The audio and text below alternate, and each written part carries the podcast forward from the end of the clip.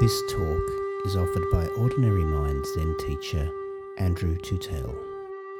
Andrew is an Australian Dharma heir of Barry Magid and is dedicated to extending Barry's vision of a psychologically minded Zen practice adapted to the needs of students practicing in the context of their everyday lives. Find out more at ordinarymind.com.au. Andrew's Zen teachings are made possible by donations from people like you.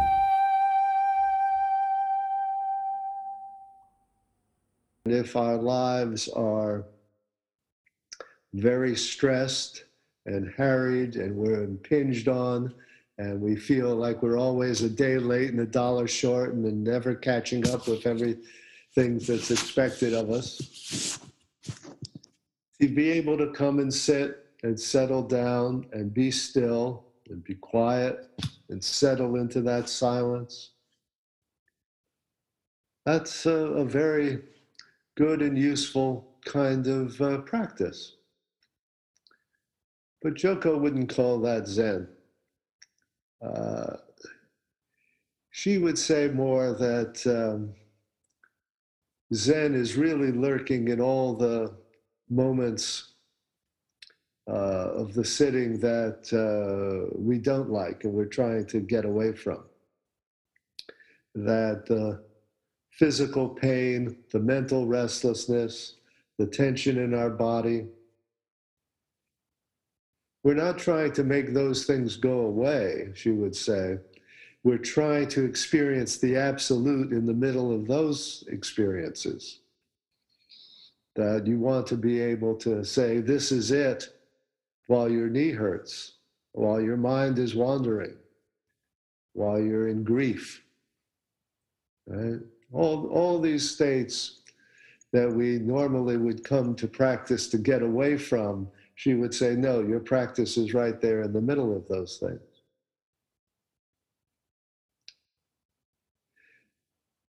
And the precepts, one could say, are the next step of how we get practice out of our heads.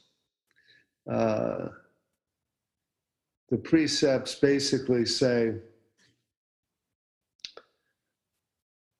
the precepts you could say are basically about non-separation and the the first order of separation we're dealing with is inside and outside so the precepts are basically saying the Zen is not something that's taking place inside, right? It's not the cultivation of an inner state. Uh, enlightenment isn't a kind of inner buzz or inner clarity that you get and then hold once and for all in a way, you could say she had an almost uh, behavioralist kind of picture of practice. It's well, what are you what are you going to do with that? How, uh, how are you behaving differently as a result of that practice? How are you seeing yourself and others? Now she she was trained by a Japanese teacher in a mode that included lots of formal rituals. Everybody shaved their head, was wearing robes, studied koans in a formal Japanese manner. And she really wanted to do away with, with all of that because, well, for a lot of reasons, but in part, she didn't want people to use practice to simply create a new kind of identity for themselves. Uh, didn't want people walking saying, well, I'm it's black robes and I'm somehow special and different from everybody else, right? For her, that was just a, another form of separation, and the practice was supposed to be about ending separation. But once in a while, somebody wouldn't quite get the message, and they would come to her and they, they would ask her to ordain them as a monk and she would uh, shake her head and she would uh, say, If you want to be a monk, just act like one. Right? You, if you think um, there's something to being a monk other than wearing and looking different, show me. Let's see how that's reflected in how you're living. And part of her idea of teacher training uh, was she told me, I'm not going to give you any ceremony or title or make any announcement that you're a Dharma successor. Uh, if you think you have something to teach, go start teaching. Let's see if anybody listens. right? If you can do it for at least three years and you get a group around you and people start acting like they're students and they start treating you like they feel you've got something to teach. Well if you do that for a few years i'll then i'll acknowledge it that, that you're a teacher. So it was go out there without uh, any title any robes but just do it. See see what how people respond flagpole and see if anybody salutes.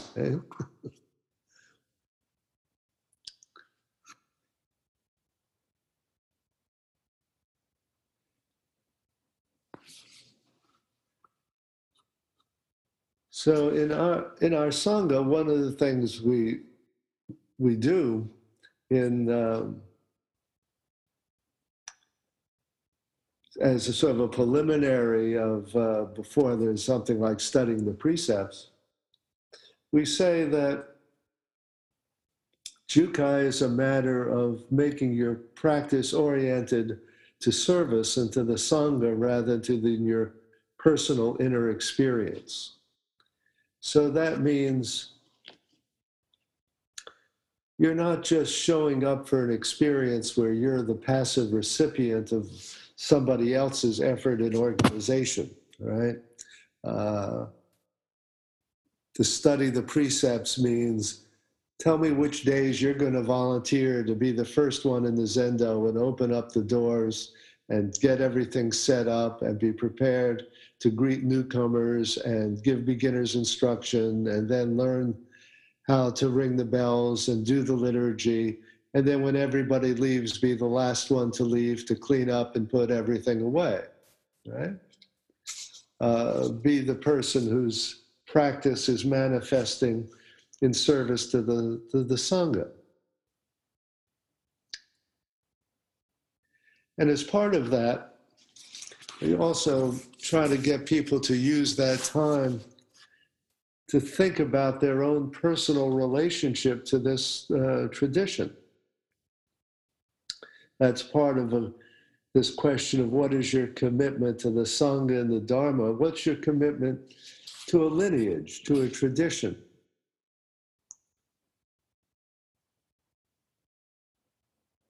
Joko uh, tended to do away with most of the chants that uh, uh, she had uh, trained in that were in Japanese and to put everything in English. Uh, but I brought back doing things like the Heart Sutra in the Sino Japanese because I want people to have some connection to their, their traditional roots. I don't want people to get the idea Zen was invented in Southern California and everything about it's simply American. Right? We're participating in a very long tradition. And each generation has to decide what of this is, is valuable to me here and now? Some of it's going to be discarded, some is going to be preserved, some is going to get rewritten. And so, one of the things that we do in the precepts training is to read through and, and compare many different uh, translations or versions of the precepts. And I think Andrew has uh, uh, done that with you and shown you some of the different versions that we have uh, used. Uh, and one of the basic uh, shifts in emphasis has been away from thinking of uh, precepts in terms of uh, vows and uh, instead uh, looking at the precepts in terms of bearing witness or acknowledging, acknowledgement. Uh, Andrew, did you distribute the uh, precepts of bearing witness to the group, or should I read them now and talk about them? It wouldn't do any harm to read them if you like. I did. Uh, I did send copies of the bearing witness precepts, and I also sent a copy of the traditional uh, precepts this morning. But pro- probably not many people would have had chance to read them. So, all right, let me um, let me read the two two versions. They're short, but we can get a flavor of uh, the difference. Uh, first, the 10 grave precepts in the version, uh, this I got off the website of the San Francisco Zen Center. And these are all in the forms of vows. Uh, and vows are uh, essentially like the uh, the rules that the monks are vowing to undertake. These are going to be the rules of, of living together. So, the 10 grave precepts I vow not to kill, I vow not to take what is not given, I vow not to misuse sexuality, I vow to refrain from false speech. I vow to refrain from intoxicants. I vow not to slander. I vow not to praise self at the expense of others. I vow not to be avaricious. I vow not to harbor ill will. I vow not to disparage the three treasures.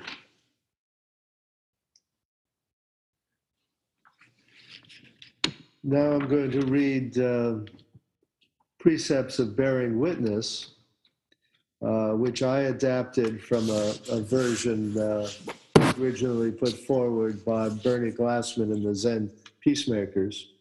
But at some point, I modified that for our Sangha.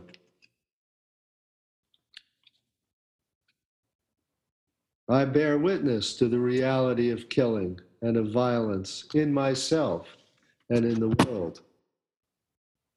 I bear witness to the reality of inequality and of greed in myself and in the world. I bear witness to the power of sexuality and its potential for both love and for harm in myself and in the world. I bear witness to the lack of honesty in myself and in the world. I bear witness to the reality of delusion and the desire to evade the painful truths of life in myself and in the world. I bear witness to the reality of blame and the avoidance of responsibility in myself and in the world. I bear witness to the aggrandizement of the self and the denigration of others by myself and in the world. I bear witness to the reality of possessiveness and my withholding of love and resources. I bear witness to the reality of my own ill will and the pain of divisiveness in the world. I bear witness to my own lack of faith in the power of the three treasures to relieve the suffering of all beings.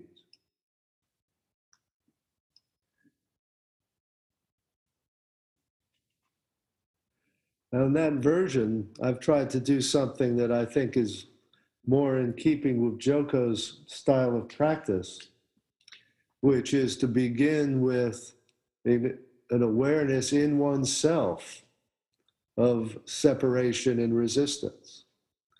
The traditional vows, in a way, uh, try to create an, uh, an ideal or an aspiration and for Joko, I think there was a way in which uh, she would see that as trying to create a kind of idealized self that one would live up to. And that's useful in a certain way, but I think that from a kind of psychological perspective, it's more useful to always start with the ways in which you're not doing those things, right? To try to acknowledge my greed, my withholding, my judgments, right? My own violence towards others in, in, in thoughts and in judgment and so forth. That there we really begin acknowledging the, the, the actual feelings that create separation in our lives. Now, to study the precepts for me is to try to really go into detail individually with people, one on one or in groups, of how they work through these, these precepts, how they see them functioning in their life. Uh, and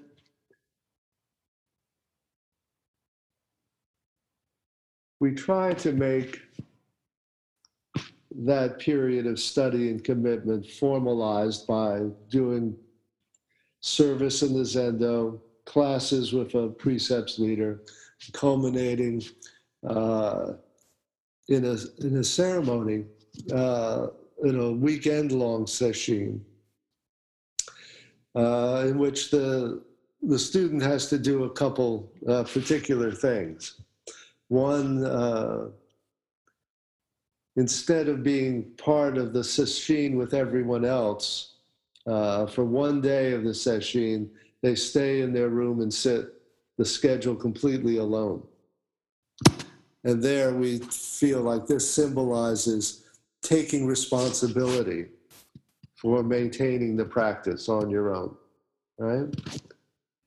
And secondly, we uh, ask everybody to give a talk in front of the whole group uh, not exactly a Dharma talk, but a talk about their own personal experience of coming to the practice and working with one of the precepts. And uh, some people take to that, other people, for other people, of course, public speaking is a fate almost worse than death. So, but it's good to put people uh, into situations that they would otherwise uh, find difficult to avoid.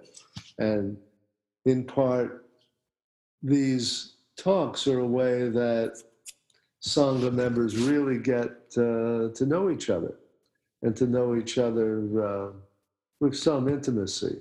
So they're not just presenting uh, an idealized face to one another uh, in the Zendo, being uh, looking strong and calm and silent, right? It's trying to let people know what's going on inside and going on uh, outside in real life as well.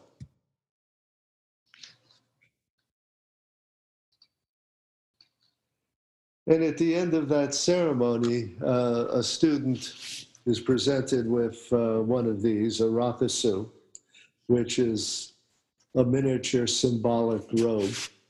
And uh, we try not to uh, make that a uh, a matter of hierarchy that oh these are special or senior students, uh, but it's more like a name tag. So when somebody new comes into the Zendo, that's the person they can ask for help, right?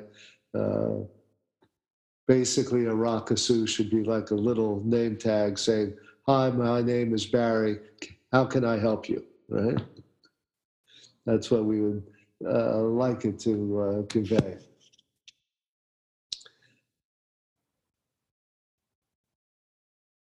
I think maybe I'll stop there and leave time for some discussion or questions. Uh, I tend not to go on as long as Andrew in these talks. He has a lot more to say than I do. But uh, I hope this at least um, gives you a little bit of uh, what you are looking for in terms of this uh, topic. But if there are things I'm not touching on or not clear about, please uh, ask some questions and we'll uh, try to go into it all a little more deeply in a way that's useful to you. Thank you. Uh, thank you, thank you, Barry. Barry. Uh, just one question to yourself and everybody else. Um, do you want me to keep the recording? By the way, I almost forgot to record it, but I remembered after about five minutes. Um, do you want me to keep the recording going, or should I stop the recording now?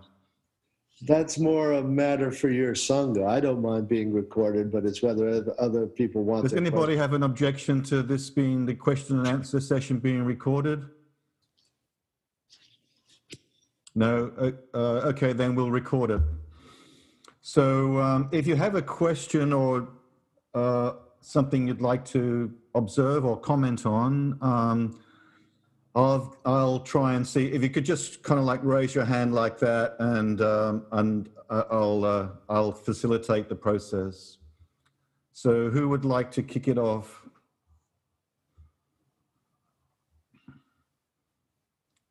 So was that you, Michael? No? So just, in a hat. just, just wave a hand. Okay, uh, Peter. Ah, thanks, thanks, uh, everyone. Thanks, Barry. That was very, um, very uh, interesting talk um, and uh, explanation of your practice in uh, New York and um, in Joko's tradition, who I was very fortunate to meet on a number of great occasions here in Australia and in San Diego. And I, I bow to Joko. She was a wonderful woman, a wonderful person, and a wonderful teacher of us all. And um, I have a friend now in uh, Queensland who's wanting to rewrite, he's just ordained as a priest with John Ishmael Ford. And Uh-huh. he's, already, he's already a Zen teacher, but he wanted to go, go through the precepts and put them, uh, uh, rewrite them in his own, for his own Sangha. And I found myself saying to him, look, from my point of view, um, there's two main aspects for me. One is just the basic underlying thing, like in medicine or psychology or homeopathy, or is the first principle do no harm, underlies everything.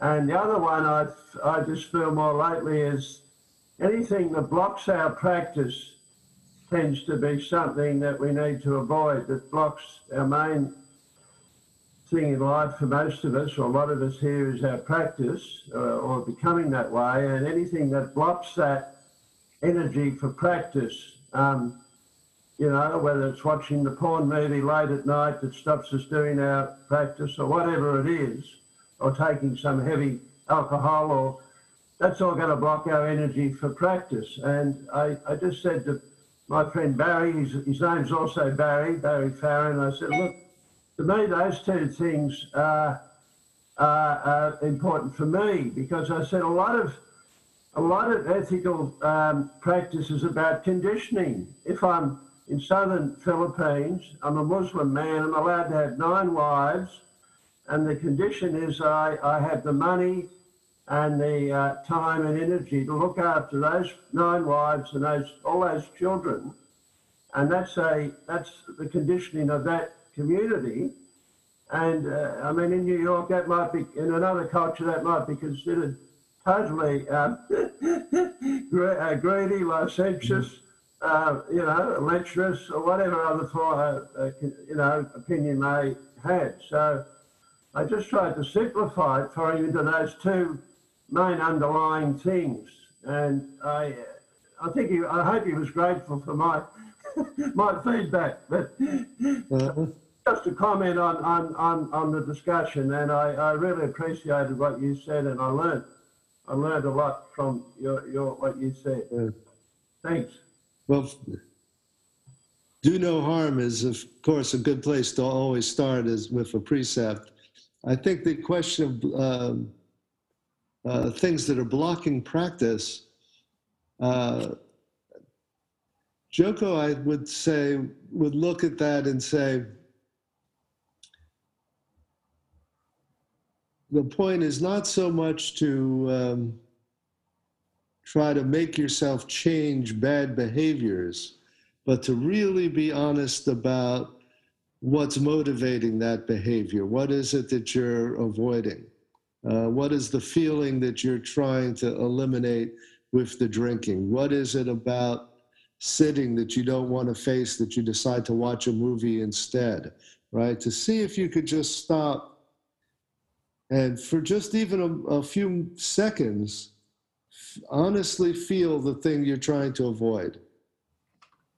And then if you have to avoid it, go avoid it. But just your practice is being honest about what what's being avoided. Try to feel that a little bit before you do the habitual uh, thing, right? And I think she felt that if you get in that habit, you'll see, you know, hundreds of opportunities a day for these little micro avoidances to just stop, feel that. The thing you don't really want to do. What, why not? What's the, what's the issue there, right? What's the potential injury, embarrassment, anxiety, right? That's the, that's the practice. Thank you, Barry. Thank you, Peter. Who would like to go next?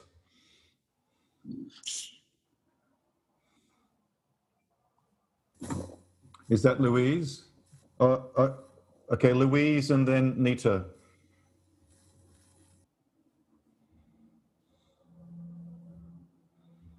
Do you need to unmute yourself, Louise. Am I unmuted now? Yeah, you're fine now. I can hear you. Okay. I just wanted to thank you, Barry. I found that was an amazing talk. It was very helpful, and I, I really liked the difference between the precepts as vows and the precepts as the witness. For me, that, that was a very important distinction. To be the witness is, it's not judging yourself. And to take a vow is very important because it sets up the intention, which I think is really um, helpful too. But but there's that tendency to judge oneself when you break the vows, which, as you say, when you get into the, the subtleties and the nuances, the vows get broken so many times that it's very mm. difficult to to truly love yourself and accept yourself. Whereas mm. with, the, with the witnessing, it seems to be a very practical way of getting over that problem. And I thought that was a very useful approach. So thank you. Thank you. I'm glad to hear that. Yes. Okay. Uh, Nita? Uh, hi. Thank you, Barry. Uh, it was a very inspirational talk. I like how you're very calm in your pace of delivery. It's refreshing. um, so I had a question I'm very new to Zen. Uh, this is this morning was the first time I even read the precepts, um, but to me it kind of seems quite common sense in a way about how to live how best to live, I guess. And I think the question I have is related to choices. So I find in my life I struggle to make decisions sometimes, and I find no matter how much mindfulness and awareness that I have, it still doesn't seem to help me decide. So I was just wondering if you had any advice. Well, in general, I would say that um, how we handle ourselves after the decision may end up being a lot more important than what decision we make. Uh, so often, uh, we're torn thinking that there's going to be a right decision, a wrong decision. Uh, and there are ways in which it's um, obviously true that some outcomes are going to be better than others. But really, I think the way we want to practice is to say, I'm going to simply face the consequences of this decision, whatever they are, and sort of trust myself to handle that outcome, you know, as best I can and in a resilient way. And then I'll make another decision and I'll handle whatever comes of that as best I can. And you, s- you switch your emphasis and trust away from deciding right or wrong to trying to handle the situation that arises as best you can, regardless of the outcome. So if I didn't make the best decision and there are all these other consequences, okay, well, how do I deal with those? Right? Let, I'll clean it up. I'll, I'll deal with it, right? So I think there's um, a way in which the emphasis can switch away from choice and into this kind of um, trust in the resiliency of your own character, right? Whatever happens, right? Thank you. That's really wise advice. Thank you, Nita. That was a great question. Um, thank you, Barry. So just raise your hand if you want to go next.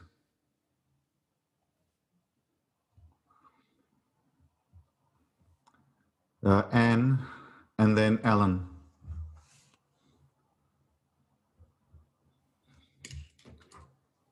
Anne, you just need to unmute yourself. Right, that's that better? Yeah, okay, right, yeah, thank, thank you for the talk, Barry. Um, I just wanted to say that I find the um, concept of making a vow quite difficult uh, because I know that I will be breaking that vow. So it, it just seems like a lie right from the start. Um, so I'm not comfortable with that. Um, whereas the, yeah, the precepts of, of bearing witness, um, it feels like, well, you're starting with where you're at now. And so that seems as though it's much more in touch with reality. And that's something that I can face up to more easily with a, yeah, the, the vows, are, the idea of making a vow is, is really tough and scares me away and I don't want to look at it and that. And I mean, the bearing witness isn't always easy either. Um, but it's just allows me to, to sit with the discomfort of that reality more so. Yes, I think that's the idea. I agree with that, that it's, uh, you're not trying to make a vow that you're endlessly breaking and remaking and trying to do better next time and all of being on that treadmill. You're just over and over again trying to be honest about where you actually are. Yes, yes.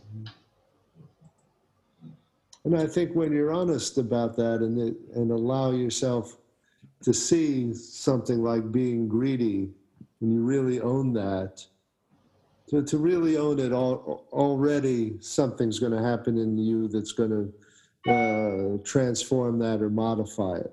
It's not necessarily uh, something you have to decide to do. It's something, in a way, it just leaves a bad taste in your mouth when you really acknowledge it. And you, you, you tend not to want to do that this, in the same way when you're really honest about what you're doing and how it feels.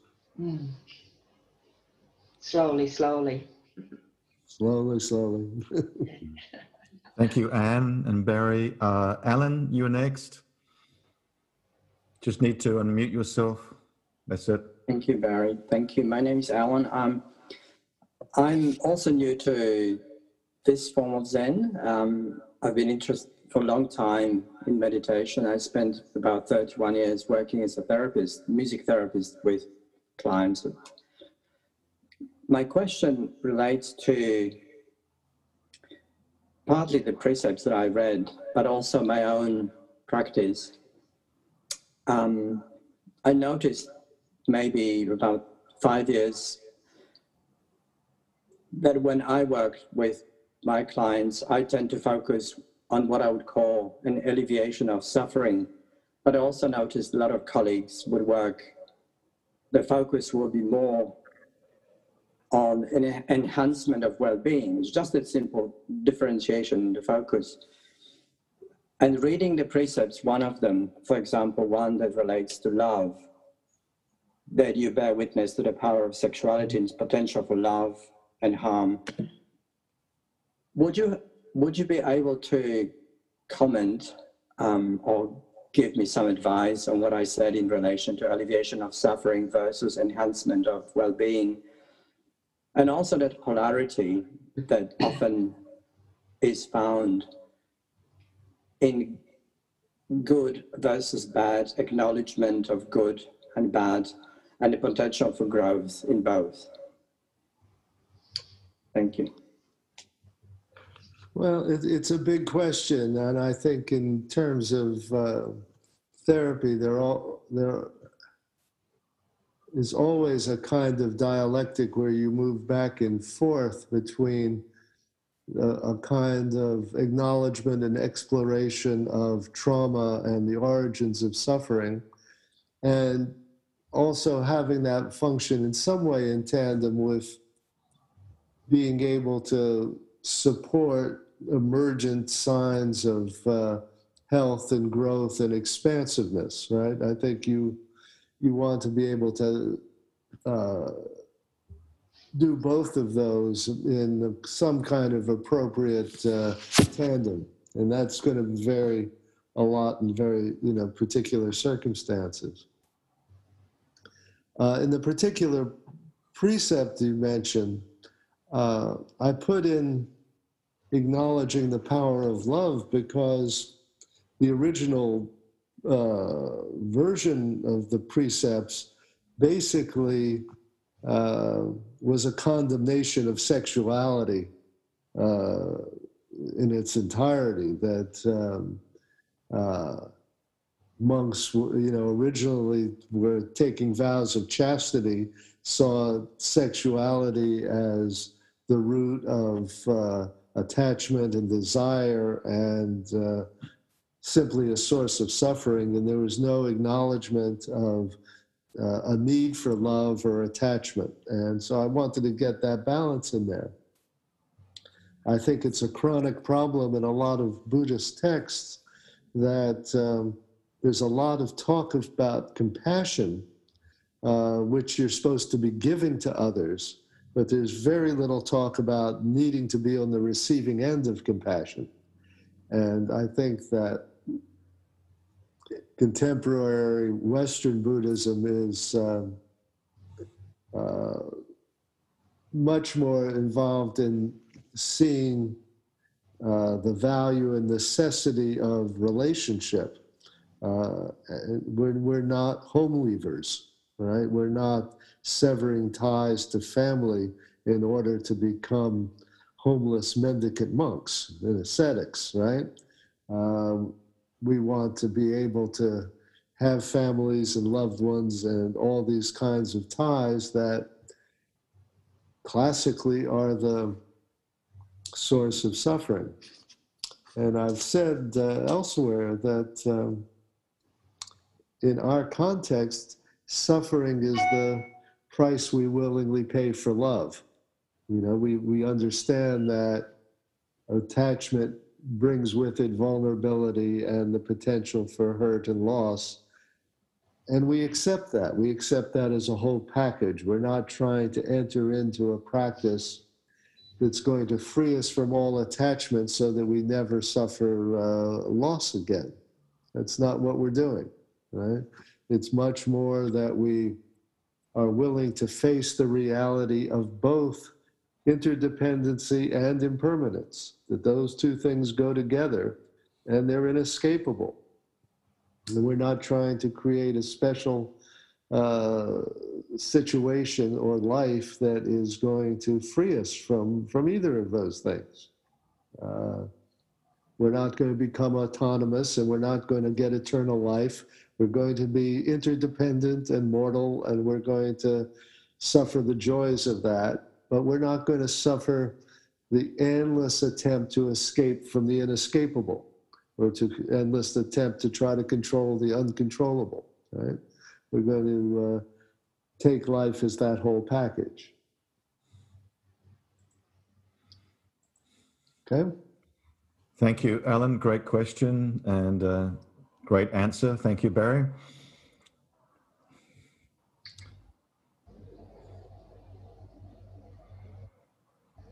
So many of you have not met Barry before, so this is. Um, I don't know how long we can hold him here with us. It's getting late on a Saturday evening in New York. Um, probably approaching um, eight o'clock now. It's almost Yeah. time for Barry's bedtime. No, he's no, he's. No, it's, it's, it's going to be would- my dinner time. Soon to be your dinner time. You haven't had dinner yet. no, no. Okay, so come on. you this is a wonderful opportunity. If you haven't met Barry before and you've got one of those questions you've always wanted to ask, Jed, go for it. Thank you very much, uh, Andrew, for this opportunity, and Barry as well. And, and thanks for the pressure, Andrew, to, to put myself out there and uh, and say something. Um, yeah, really appreciate you being here, Barry. Um, I, funnily enough, I came across Andrew through your podcast when you mentioned uh, Andrew's name, and I heard Andrew, an Australian, and I thought, oh, I better Google this guy, um, given that he's studied with you. Um, one thing that that uh, that I've been thinking about is this, you know, this is it, like this acceptance of of suffering and, and pain, um, but also the the the follow up to that question. I mean, in the sense that, say, for example, loneliness, right? Like, um, there's the recognition of it and the acceptance of it and the feeling of the pain of it, but it's also like a signal to say that my you know social needs aren't being met and so um, there's a second part which is okay what am i going to do about it and um, and i guess that's it, it you know your comment about joko you know partly being a behaviorist you know if you're going to be a monk act like one so Yes. I, I think that that link i'm kind of starting to make here is that it doesn't end at, at just this is it but there's like this follow-up That's right. You see, I think that um, without the follow up, it's not acceptance, it's resignation. Right? It's just that this is it, and there's nothing to do about it. I've got to uh, just stew in this feeling forever. Right? It, uh, but uh, really, uh, um, resignation uh, basically feels like an end point or a dead end acceptance ought to feel like a beginning. This is where I'm starting from, but now I'm, I, I still have agency. I still have responsiveness, right? I'm, I'm, I'm going to do something, right? So it's, it's very important to um, distinguish resignation from acceptance. And I think um, too often people have practiced within Buddhism as if um, they just have to resign themselves to things, right? And uh, that then your practice just leads you into depression, and that uh, that serves nobody. Thank you, Jed. That was a great question and uh, a gem of an answer. Distinction between Yeah. acceptance and resignation. Really like that. Mm, mm. Uh, okay, Joe, go. Um, just um, okay. That that was that was really enlightening to me. The the difference between resignation and acceptance. So when I'm practicing, say just before when we were um, in zazen, I was um, there was dogs wandering around. The neighbour was starting to mow, and um, I was annoyed with something that was going on inside. So so I'm bearing witness to it. The next step is, I guess, learning to accept the things I can't change. What comes after that? Like that's that to me is what um, Jed was saying that you know this is this is what's present. So the next step is instead of resignation, just accepting and being with it. Like how do I how do I bring that into meditation? I guess is what I'm trying to ask. Well, I think that uh, in your meditation, you in that period, you just watch your desire to avoid things or control things. I mean, so much of what happens, what our minds are doing all the time, are, are, are little maneuvers of avoidance and control, avoidance and control. Uh, and so, for the period in which we're sitting, uh, we, we just want to be able to watch that that tendency and see if we can leave everything alone for this period of time, right? what's it like to just leave it and not fix it, right? Let me just feel what that is, right? Uh, nobody's saying feel something that's torturing you or that's, you know, uh, the roof is falling in or the house is on fire and you should just sit there anyway. But in ordinary sittings where you're feeling a little bit uncomfortable or distracted or annoyed from something in the outside, just let yourself have that as a particular experience for a half hour or whatever it is, right? Uh, obviously, it makes sense to, uh, the extent you can, try to find a quiet place to sit, but you can't always. And in the city where we have our Zendo, there's always traffic noise in the background. And um, where Joko was in San Diego, there was street noise. And people used to say, shouldn't we go up into the country uh, where we can have perfect silence in a country retreat? And she said, no, it's better practice in the city. Learn to deal with, with all of that, right? Because in a certain way, what you're trying to do is um, just experience your own thought the way you experience the, the, the noise from the street. It's just background noise. You don't have to make it go away. You don't have to control it. You can just let it alone and let it be there. Within limits, obviously, but it's mostly that practice of leave it alone for once, don't, don't fix it. Just notice your re- reaction to it, right? Yeah. Thank you. Okay, so I'm, I'm aware that's been a very long day for Barry because he was at the would have been at the Zendo this morning too, probably giving a Dharma talk this morning. And uh, so let, let's just have one last question, Okay. uh, Reese. Hi, Barry. Uh, thank you for your talk. Um, I guess uh, my question's about uh, uh, I really like the idea of taking the, the precepts more as a, a sense of, of witnessing um, as opposed to kind of cutting something off um, and, and, you know, not doing something. Um, but I wonder about a kind of balance point between witnessing and then sometimes making decisions that, that you are going to cut something off. I'm thinking, especially in my own experience, where things have a kind of um, certain actions in my life might have a kind of an addictive quality to them or, or, or a kind of compulsive quality. And it, at times it seemed skillful for me to say, at, at a certain point, say, okay, I'm not going to do this thing anymore. I, I understand that I get, I can witness this. I understand that I can get drawn into doing this thing um, or, or a desire to do this thing. And I am at a certain point just going to say, no, I'm not going to do that anymore. Um, so I wonder if you can talk about that, that relationship between witnessing and then and then sometimes taking the precept as a as an admonition or a, or a, a kind of hard spot on a behavior. Yes, I think I think those things have to work in tandem. I think traditionally our Zen practice involves a lot of discipline.